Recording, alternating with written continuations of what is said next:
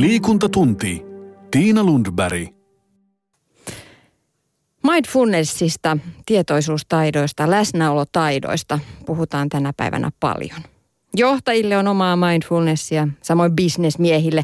Stressin poiston avainsana on tänään mindfulness. Joogakeskuksissa tehdään mindfulnessin omaisia harjoituksia ja edistynyt työterveyshoitaja tarjoaa sitä työuupumuksesta kärsivälle. Mistä tässä on kysymys? Mitä ovat nämä mielentaidot, joita niin kovasti pitäisi oppia ja käyttää, jotta selviäisi kiireisestä arjesta? Entä miten mindfulnessia harjoitetaan? Näistä teemoista puhutaan tänään. Tervetuloa vieraaksemme äh, filosofian tohtori Timo Klemola. Kiitos. Äh, mä luulin tietäväni naisten lehtien perusteella, että mistä mindfulnessissa on kysymys, mutta luettuani kirjasi mindfulness-tietoisuuden harjoittamisen taito, huomasin, että en tiennyt oikeastaan yhtään mitään. Siksi ihan ensimmäiseksi on kysyttävä, että mitä on mindfulness? Okei. Okay. No mä voin tota, yrittää valottaa sitä omasta näkökulmastani. En minäkään tiedä, mistä, mistä asiassa on oikeastaan kysymys, mutta, mutta tota noin, tota, jos mä ajattelen sitä mindfulness-sanaa nyt ensinnäkin, niin ää, jos se kääntää suomeksi, niin sehän on oikea tarkkaavaisuus, joka puolestaan on, on, on buddhalaisen ajattelun – kahdeksanosaisen keskitien polun seitsemäs askel, näin tarka, tarkasti sanottuna. Ja oikea tarkkaavaisuus tarkoittaa siis huomion suuntaamista kohteeseen, joka me ymmärretään sitä, kun me siihen suuntaan huomio. Ja nämä on ne kaksi niin kuin oikean tarkkaavaisuuden tota, tota, niin kuin aspektia. Huomion suuntaaminen, ymmärrys, siitä, siitä syntyy meidän toiminta. Ja se mielen harjoittaminen on oikeastaan juuri tämän prosessin katsomista läheltä, sen hidastamista niin, että opitaan tunnistamaan siitä tällaisia vaiheita. Mm. Niin, tänä päivänä monet kokevat olevansa stressaantuneita ja kiireisiä ja öm, se tarkkaavaisuus ja se keskittymiskyky on jotenkin kadoksissa. Haetaanko mindfulnessista apua keskittymiskykyyn, yhteen asian keskittymiseen, siihen kykyyn, että pystyisi rauhoittumaan? No kyllä varmasti haetaan, koska juuri sitähän se on. Siis jos mä ajattelen ihan teknisesti sitä, sitä mindfulness-tekniikkaa, niin se juuri tarkoittaa sitä, että pyritään keskittymään huolellisesti siihen käsillä olevaan tekemiseen, mikä tapahtuu juuri tässä ja nyt. Että aivan varmasti se on, se on keskittymiskyvyn harjoittamista. Mm. Tosiaan äh, sinulta on ilmestynyt ihan tuore kirja Mindfulness-tietoisuuden harjoittaminen taito.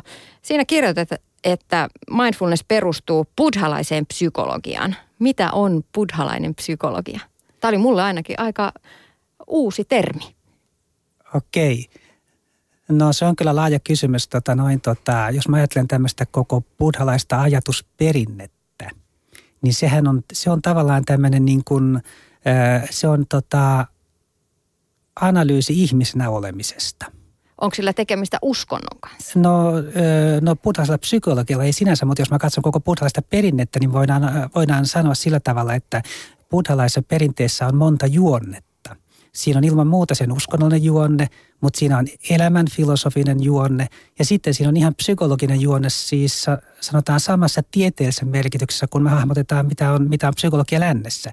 Eli, eli tässä mielessä buddhalainen perinne on äärimmäisen monitasoinen ja syvällinen.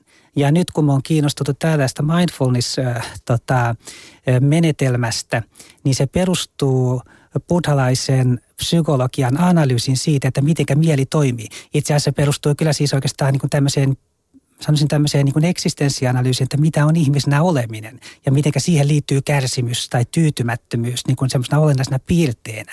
Ja koko buddhalainen ajatusperinne pyrkii vastaamaan tähän tyytymättömyyden ja kärsimyksen ongelmaan. Ja siinä on sitten ö, keskeistä tavallaan se psykologinen analyysi siitä, että miten mieli toimii ja kuinka mieli tuottaa ison osan siitä tyytymättömyydestä ikään kuin itse. Ja se harjoitus tähtää juuri näiden rakenteiden ymmärtämiseen. Mm. Suhtaudutaanko siihen tyytymättömyyteen ja kärsi, kärsimykseen jotenkin eri tavalla tällaisessa itämaisessa buddhalaisessa traditiossa, jos sitä verrataan tähän nykypäivän länsimaiseen traditioon.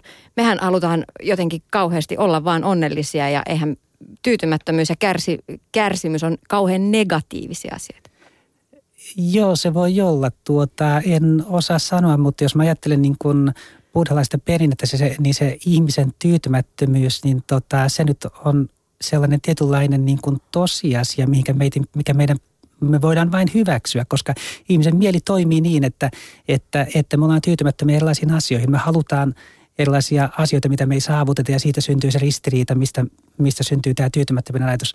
Ja se on tietyllä tavalla sellaista niin kuin ihmisenä olemisen rakenteeseen liittyvää, jolloin me voidaan se hyväksyä. Sitten me voidaan tutkia, että miten me tähän ongelmaan voitaisiin vastata.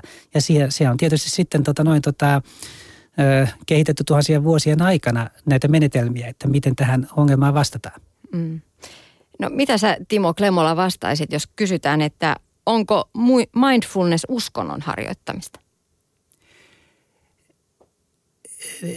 No Tämä on taas niin kuin monimutkainen kysymys siinä mielessä, että pitäisi ensin hahmottaa, että mitä on uskonto, että voitaisiin vastata tähän kysymykseen. Ja, ja nyt mä sanoisin sillä tavalla, että jos mä lähden tästä meidän länsimaista mm, ajatustavasta, kristillisestä ajatustavasta, niin me määritellään uskonto uskon kautta, koska kristillisessä, kristillisessä perinteessä uskominen on tärkeä osa uskontoa.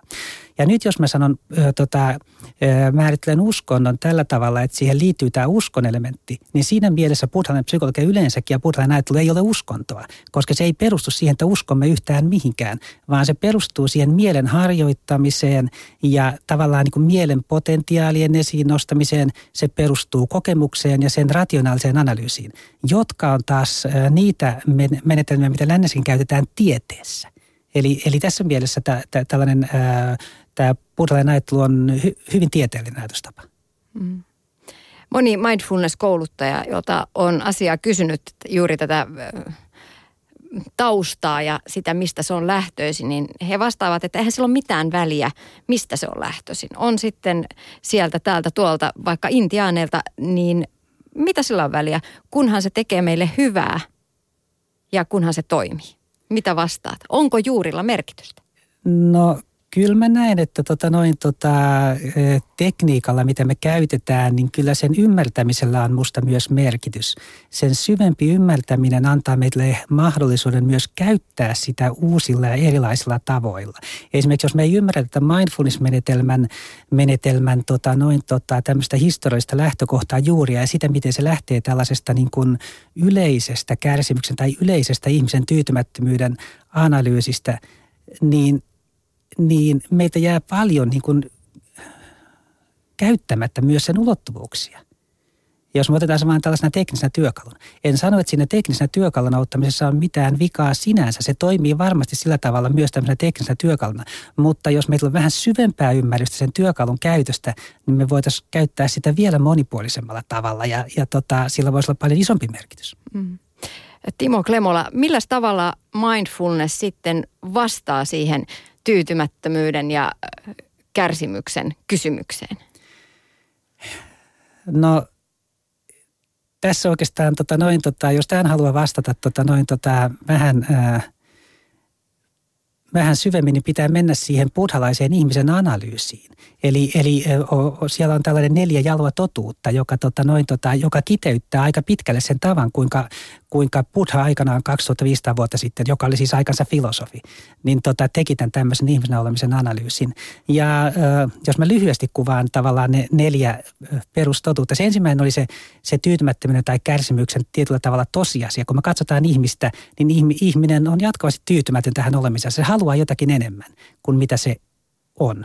Ja silloin kysytään, että mi, mistä tämä, tämä tyytymättömyys johtuu. Se johtuu haluamisen luonteesta.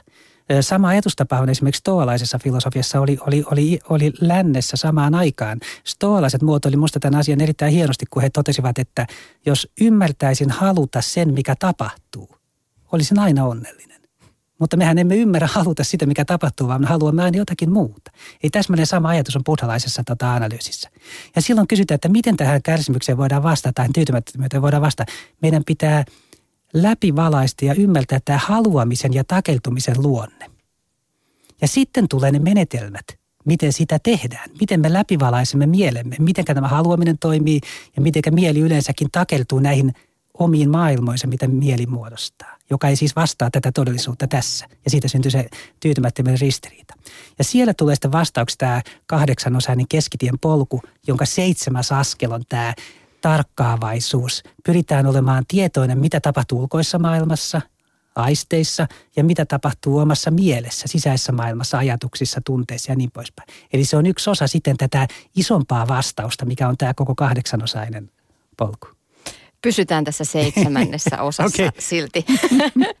Timo Klemola, miten mieltä sitten harjoitetaan mindfulnessissa? No perusharjoitus, tota, oikeastaan sanotaan, että seitsemässä polussa on vaikea pysyä, koska siihen liittyy niin olen, anteeksi, seitsemässä askelessa on vaikea pysyä, koska siihen niin olennaisesti liittyy se kahdeksas askel, joka on keskittyminen. Ja oikeastaan näitä ei voi oikein erottaa minusta edes toisistaan. Eli jos sä meet tämmöiseen mindfulness tota noin, tota, johonkin mm, tällaiseen ää, koulutukseen, niin sulle opetetaan aina ensimmäiseksi yleensä keskittymisharjoitusta, keskitytään hengitykseen. Istutaan alas tyynylle ja keskitytään hengitykseen. Eli, eli ruvetaan opettamaan sitä huomion suuntaamisen kykyä. Mä sanoin, että se oikea tarkkaavaisuus, se mindfulness koostuu siitä huomion suuntaamisesta – ja sitten katsotaan, miten se synnyttää ymmärrystä. Eli ensin pitää harjoittaa huomion suuntaamista. Se tehdään tähän hengitykseen tarkkailemaan, niin kuin hengitystä tarkkailemalla. Ja siihen on olemassa sellaisia metodeja. Mutta sitten samalla myös yleensä tota, tota, opetetaan myös sellaista ö, ö, aistien sisältöjen tarkkailuja. Eli mä sanoin tuossa, että meidän pitää olla tietoisia siitä, mitä tapahtuu ulkoissa aisteissa, mitä täällä ulkomaailmassa tapahtuu. Näkökuulu, haju, maku, tuntoaistissa. Ja sitten mitä tapahtuu mielessä. Opetellaan tämmöistä niin kuin mielen katselemisen tekniikkaa. Mutta yleensä se lähtee liikkeelle tästä, että hengitys on se huomion suuntaamisen kohde.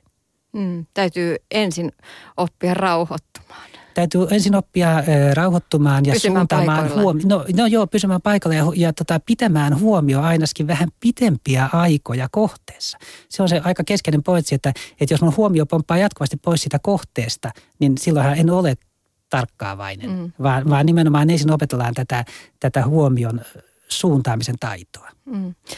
luin kirjastasi mindfulness-tietoisen tietoisuuden harjoittamisen taito, että, että laskeminen auttaa siinä hengityksessä. Ja aina jos ajatus karkaa, aloitetaan taas ykkösestä.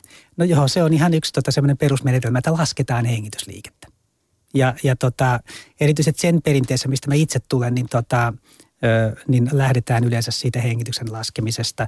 Ö, ja si, siinä mieli, mielessä sanotaan, lausutaan mielessä ne lukusanat ja, ja tota, yhdistetään siihen hengitysliikkeeseen, jolloin, jolloin tavallaan voidaan sanoa, että ne kaikki muut 10 000 ajatusta, mikä pyrkii mieleen, jää pois ja on vain yksi ajatus. Eli se on hyvin keskittynyttä, tarkkaavaista niin kuin toimintaa. Mm.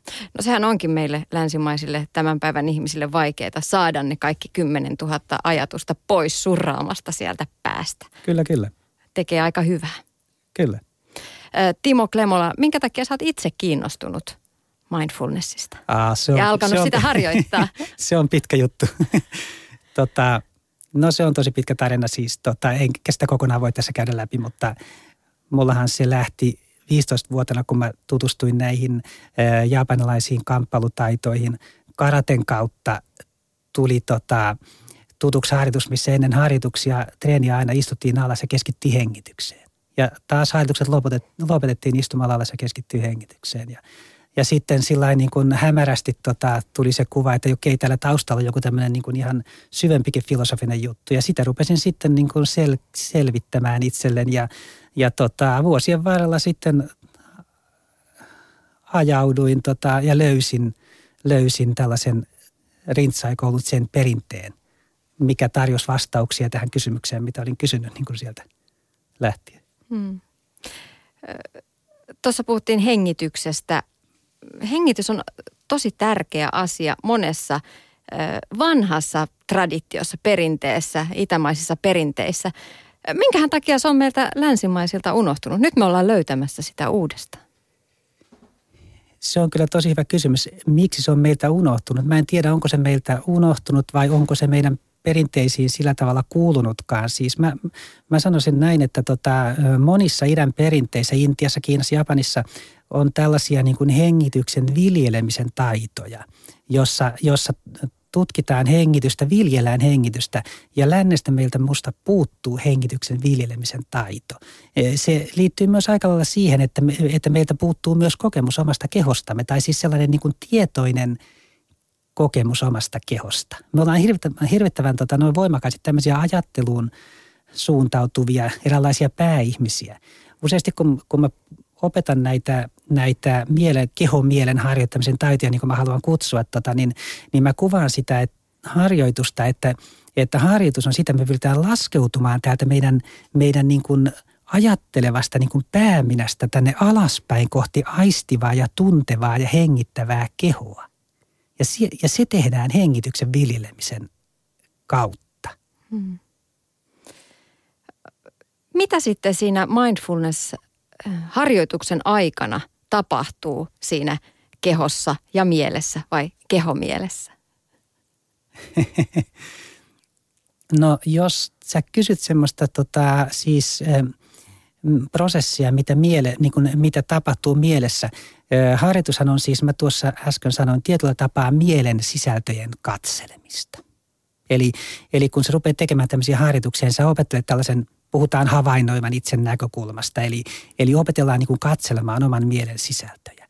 No useasti sitä tota, kuvataan esimerkiksi niin kuin tämmöisen pilvisen taivaan niin kuin metaforalla, että kun sä katselet omaa mieltä, siinä alussa se näyttämään siltä, niin kuin se olisi tämmöinen taivas, mikä on täynnä pilviä, ja sä et pysty edes erottamaan kunnon pilviä toisistaan. Eli, eli mieli on täynnä erilaisia sisältöjä, joita me ei kunnolla edes erota toisistaan. No, mitä enemmän sä katselet sitä mieltä, teet näitä harjoituksia, niin ne pilvet rupeaa ikään kuin ajautumaan erilleen toisistaan, joka tarkoittaa sitä, että sä rupeat tarkemmin näkemään oman mielen sisältöjä, siis erottamaan tarkoitan niin kuin kategorioita. Tuollainen ajatus nousee, tuollainen ajatus nousee, tuommoinen tunne nousee, tuommoinen mieliala on, on päällä kolme päivää ollut, tällaisia kehon aistimuksia nousee. Eli sä opit tällä tavalla tunnistamaan oman mielen sisältöjä. Tämähän on sitä siis semmoista itsen tutkimista juuri. Ja kun se enemmän ja enemmän katse sitä mieltä, niin ne pilvet rupeaa myös ajautumaan edelleen toisistaan. Eli sinne rupeaa tulemaan myös tyhjää tilaa sinne mieleen. Ja sieltä rupeaa paistaa myös se sininen taivaskin hiljakseen esiin. Semmoinen tietynlainen, tiety, tietynlainen semmoinen niin kuin tietoisuuden taustatunne. Pelkkä oleminen, pelkkä tietoisuus tai miten sitä nyt halutaan kuvatakin. Ja mieli voi olla jopa aivan hiljaa välillä. Että tämän tyyppisessä prosessissa sitä ollaan. Mutta musta aivan keskeistä tässä siis on se, että, että mihin tämmöinen, mihin tämmöinen tota, noin, tota, mielen katseleminen tähtää. Se tähtää tietenkin siis oman mielen ymmärtämiseen. Eli ymmärretään enemmän ja enemmän, että miten oma mieli toimii, kun se tuottaa erilaista sisältöä. Hmm. Onko se tie ym, jotenkin jollain tavoin ymmärtämään sitä kun lähdettiin tuossa alussa puhumaan siitä tyytymättömyydestä, niin ymmärtää sitä omaa tyytymättömyyttä. No nimenomaan, siis silloin me opitaan, opitaan esimerkiksi, sanotaan nyt esimerkiksi tota, ty, tyypillinen tällainen tota, noin, tota, tyytymättömyyttä ja kärsimystä tuottava mielen toiminta kuvio on tämmöinen luuppi, missä me murehdimme jotakin asiaa uudelleen ja uudelleen. Ja jos mä katson sitä mieltä, niin mä opin näkemään, että tänään jo kymmenen kertaa vähintään tullut tuo sama ajatus, missä mä teen tämmöistä murehtimistyötä esimerkiksi. Eli jos mä opin ymmärtämään tämän mielen toiminnan, niin tavallaan silloin sen, sen tämmöisen ajatuksen, vaikkapa samaa kehää kiertävien ajatus ja semmoinen vetovoima alkaa heikentyä.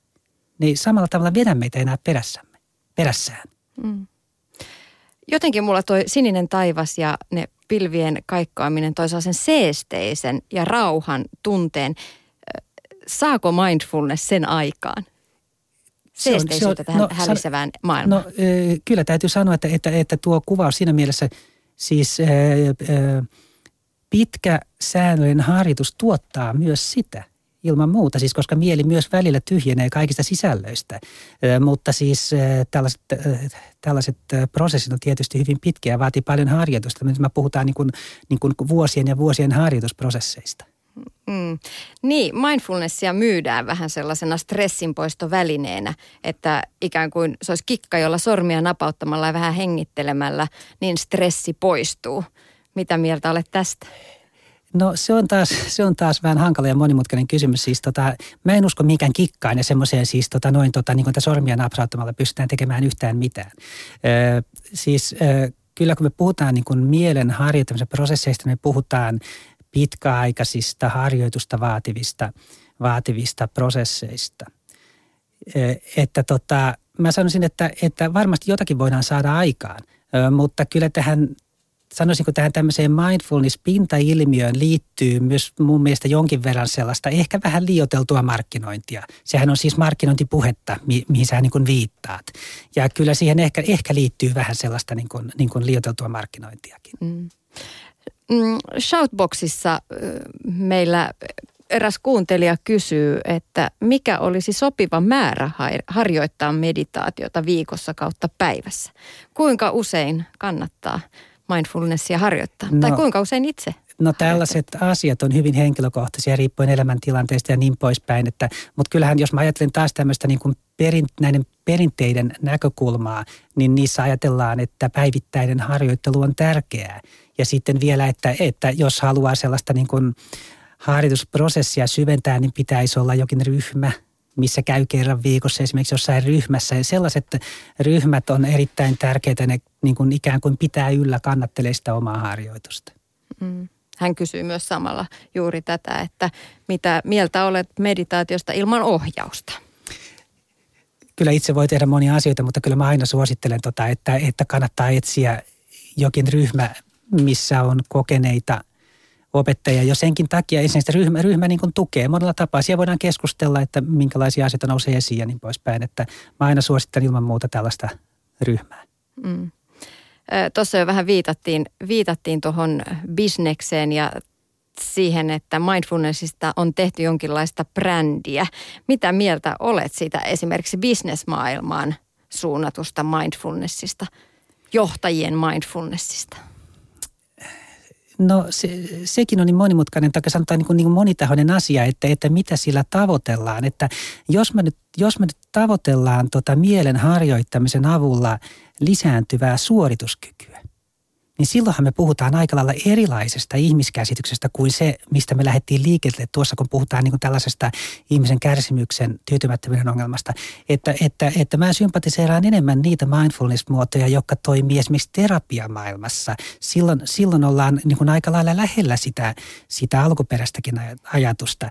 Mutta jos ajatellaan tämmöistä mielen keskittymiskykyä, mitä ilman muuta tällaiset harjoitukset tuottaa, niin totta kai niiden avulla voidaan parantaa myös ihmisen suorituskykyä mutta silloin ollaan aika erilaisessa maailmassa. Silloin halutaan tehdä lisää rahaa. Esimerkiksi. Hmm. Timo Klemola, tänä päivänä puhutaan paljon sellaisesta holistisesta näkemyksestä, että ei ole kehoa ja mieltä ja sitä tuossa vähän sivuttiinkin, vaan ne, vaan ne toimivat yhdessä. Miten tässä mindfulness-tradition takana näyttäytyy se kehon ja mielen yhteys?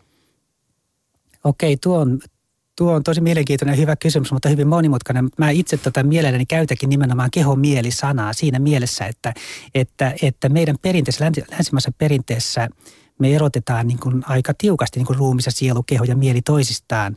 Mutta jos mä katson tällaista tällaista ö, mielen harjoittamisen perinnettä buddhalaista näkökulmasta, niin se on enemmänkin kehomielen harjoittamista.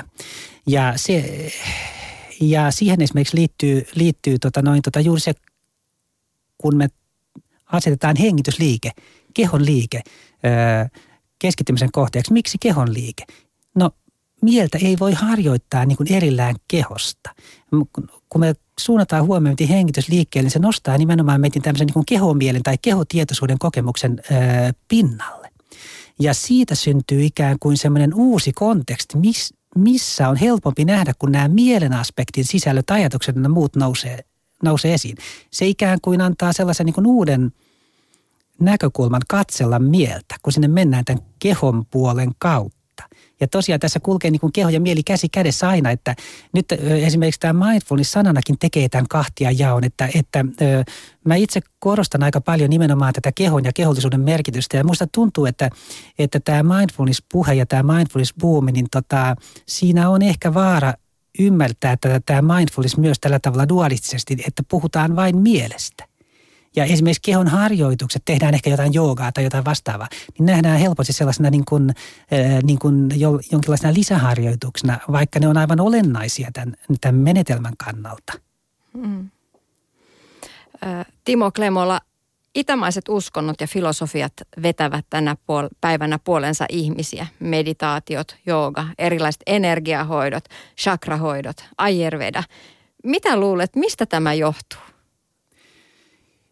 Se on kyllä hyvä kysymys, enkä mä osaa sanoa, tota noin, tota, mehän kyllä tietysti eletään tämmöisessä äärimmäisen materialistisessa suorituskeskeisessä maailmassa, missä ihmiset etsii niin kuin erilaisia näkökulmia, erilaisia vaihtoehtoja, mutta mun täytyy kyllä sanoa, että, tota noin, tota, että mä kyllä pitäisin näppini tota noin, tota, erossa monista asioista, koska tähän tähän tämmöiseen uuteen henkisyyteen liittyy niin paljon myös kaikenlaista tämmöistä, mitä mä sanoisin, no semmoista New Age-kamaa ja siis semmoista vähän semmoista hömppähömppää ynnä muuta helposti, että, että se vaatii nykyään ihmiseltä aika paljon semmoista niin kuin tietoisuutta ja erottelukykyä valita siitä, siitä hirvittävästä tota, noin tota massasta, mikä täällä on kaiken näköistä menetelmää tulee ja menee. Mm.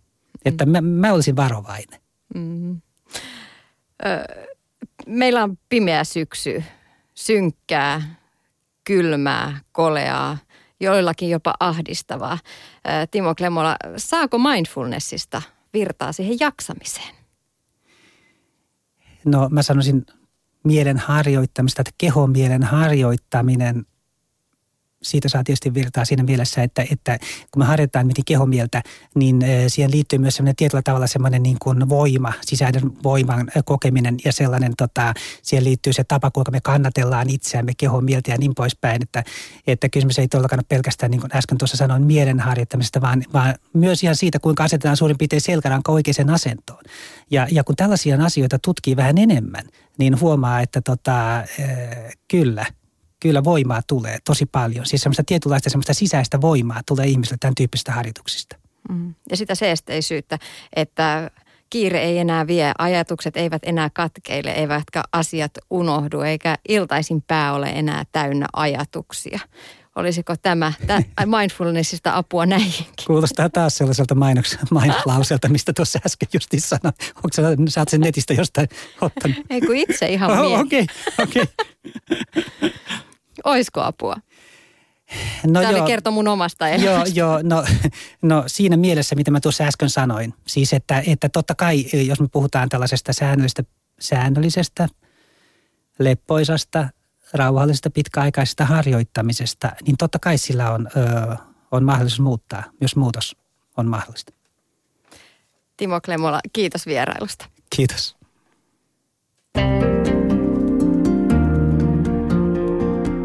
Liikuntatunti. Tiina Lundberg.